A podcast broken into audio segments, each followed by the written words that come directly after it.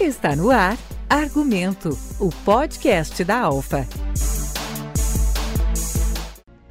Sem trabalho não existe prosperidade. Uma das falas do associado Enio Pola, que no Mato Grosso do Sul, Nova Alvorada do Sul, encontrou a possibilidade de prosperar. Acompanhe o sexto episódio da série Pertencimento, conduzido pela jornalista Andressa Sansanoves.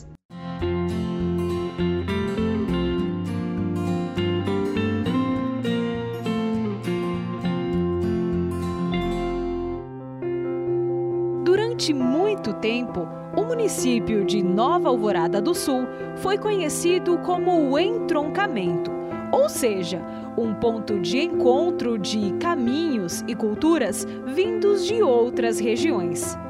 Mais tarde, foi carinhosamente apelidada de Cidade Jovem. No sexto episódio da série Pertencimento, a nossa equipe veio até Mato Grosso do Sul. Estamos em Nova Alvorada do Sul e viemos até aqui para conhecer a história do associado Enio Pola. O Enio é autêntico, espontâneo e tem muita história para contar.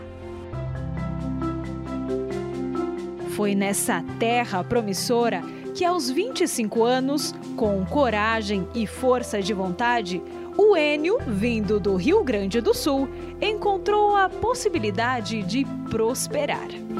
Chegamos aqui dia 21 de julho de 1988, uma seca do cão. Nós saímos do Rio Grande do Sul com chuva. Chegamos aqui, eu lembro que a gente, quando a gente foi para a fazenda, na estrada da fazenda, tinha um palmo de poeira. Assim, andando de carro, assim, fazia. Parecia barro, né? Que lá no sul era o barro que batia embaixo. Mas não, era poeira. Depois começou a vir a chuva e a gente sentiu que a região era bem próxima. Nos primeiros anos, o agricultor trabalhou como empregado em uma fazenda trabalhei muito, após cinco anos ele falou, não, agora, um dia eu nunca lembro, nunca esqueço. Um dia a gente estava tomando café e italiano sempre foi muito munheca, né? Muito econômico. Hoje eu não sou mais, eu acho que não adianta ser muito munheca não. E, ele falou, quanto tu tem de economia, Enio? Eu olhei para ele e pensei, será que ele vai querer meu dinheiro emprestado? Brincando. Não era isso? Não, não era. Falou, não, porque eu sei que eu tinha 18 mil conto. 18 mil conto na época era metade de um trator 292. Ele falou, você tem que começar a dar um jeito de tocar a sua vida. Eu falei, mas porco carne, mas de que jeito? Ele falou, você falou que tem 18 mil conto, já é uma grande coisa. Ele falou, vamos comprar um trator. Vamos comprar um trator e aí as outras coisas você vai pegando emprestado um daqui, o dali, vai começar. Daí começamos a nossa vida, daí no início, no início a minha mulher teve que ir para a cidade, porque a nossa filhinha começou, já estava na escola, né? Ela quis dar eh, também, estamos cobrados até hoje por ela, por, por a gente não estar tá presente, pelo menos na fase inicial dos estudos dela. Ela ficava comigo na roça, né? Daí a minha filha ficava na casa de uma irmã nossa na cidade. Daí a gente ia buscar ela na sexta-feira, tinha uma moto, uhum. nós ia lá, a moto servia para para buscar ela, para levar e ainda tinha que trazer as compras. Fazia uma motila, como fala, assim, uma, uma, um pouco para cá lado da moto e ela no meio a minha mulher atrás e nós ia embora. E foi maravilhoso, né? Tudo que passa deixa saudade. Se a gente pudesse voltar e viver tudo de novo, né?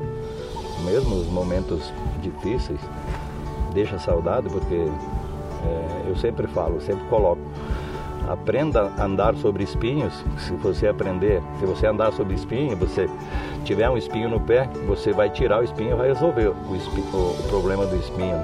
Não queira jamais andar sobre rosas ou sobre flores, porque no momento que tiver um espinho, você não vai saber tirar ele, você não vai saber resolver o problema do espinho. Isso quer dizer que é preparação para a vida, né?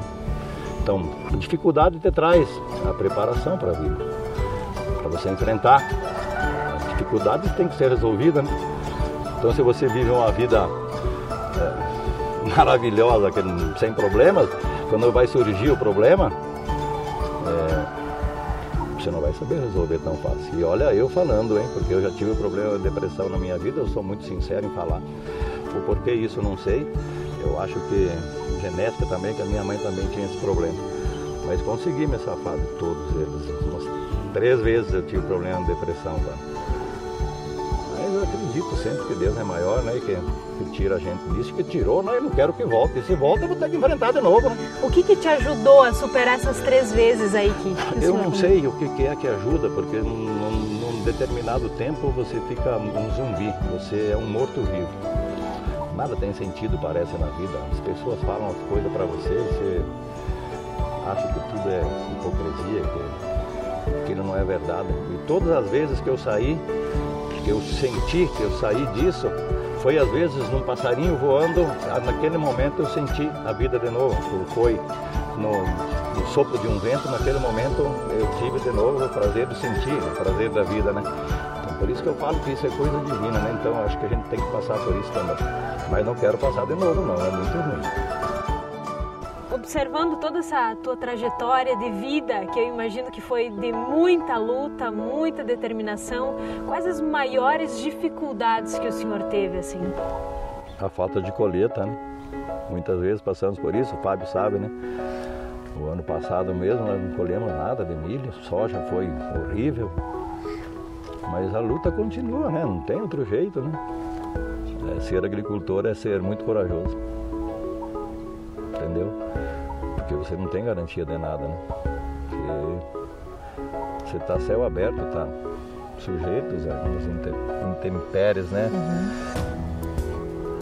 Chuva excessiva, sol, granizo, geada, tudo. Nós não, não conseguimos deter isso, né? Isso é uma força da natureza. Mas acima de tudo, eu acho que é a profissão mais maravilhosa do mundo. O senhor ama o que o senhor faz? Nossa Senhora. Imagina, que olha liberdade. Você, você, você coloca na, na, na, posição do agricultor, na expectativa dele de, de, iniciar um plantio, de ver a semente germinando, daí já vem a expectativa de ver ela crescendo, vem a expectativa, a expectativa de ver ela florando, formação e maturação e colheita. Tem coisa mais gostosa? Não tem, né? Tem que ter o brilho no olhar, tem que né? Ter o brilho no olhar, tem que ter. A gente é agricultura, né? Isso é raiz, não adianta. Então é, é a atividade da gente, né? Então tem que estar plantada dentro da gente. Né? Tem que estar aí dentro, senão não vai. Tá no sangue. Tá. Coragem e determinação. São marcas desse e de tantos outros agricultores que saem de suas terras em busca de novos sonhos. Na mala? A cultura e os ensinamentos de seus ancestrais. Desbravadores que plantam as sementes do trabalho, da superação e do amor pelo campo. Dinheiro nunca teve, mas também nunca faltou comida em cima da mesa e não precisa mais do que isso, né? Meu avô sempre falava que não precisa mais do que você olhar para a sua mesa e ver na sua mesa alguma coisa para você comer. O que a gente espera sempre de uma pessoa é a espontaneidade, né? Porque se não for espontâneo não me serve. E por outro lado, que vai ser praticamente a mesma coisa, e se não for com amor não me encanta. Filosofando já, né? Seu Enio, que mensagem, que recado que o senhor daria para as pessoas que estão nos assistindo agora, que estão no início da, da sua jornada da vida? É seguir em frente sempre de cabeça erguida. Apesar de todas as, dificuldades, ou que surgirem dificuldades para você, encare, encare elas. Não adianta se fugir delas, você não vai conseguir. Então encare, acredite, foque e busque os seus objetivos. É simples. Não adianta você desistir, né? Eu sempre falo para as pessoas mais jovens, seja trabalhador, porque o trabalho é a maior virtude do ser humano. Então o ser humano tem que se sentir útil. Sem trabalho não existe prosperidade. Né? Depois de uma conversa ajeitada de compadre para comadre, a nossa equipe se despede, levando um pouco da sabedoria de quem muito já viveu. Você acabou de ouvir Argumento, o podcast da Alfa.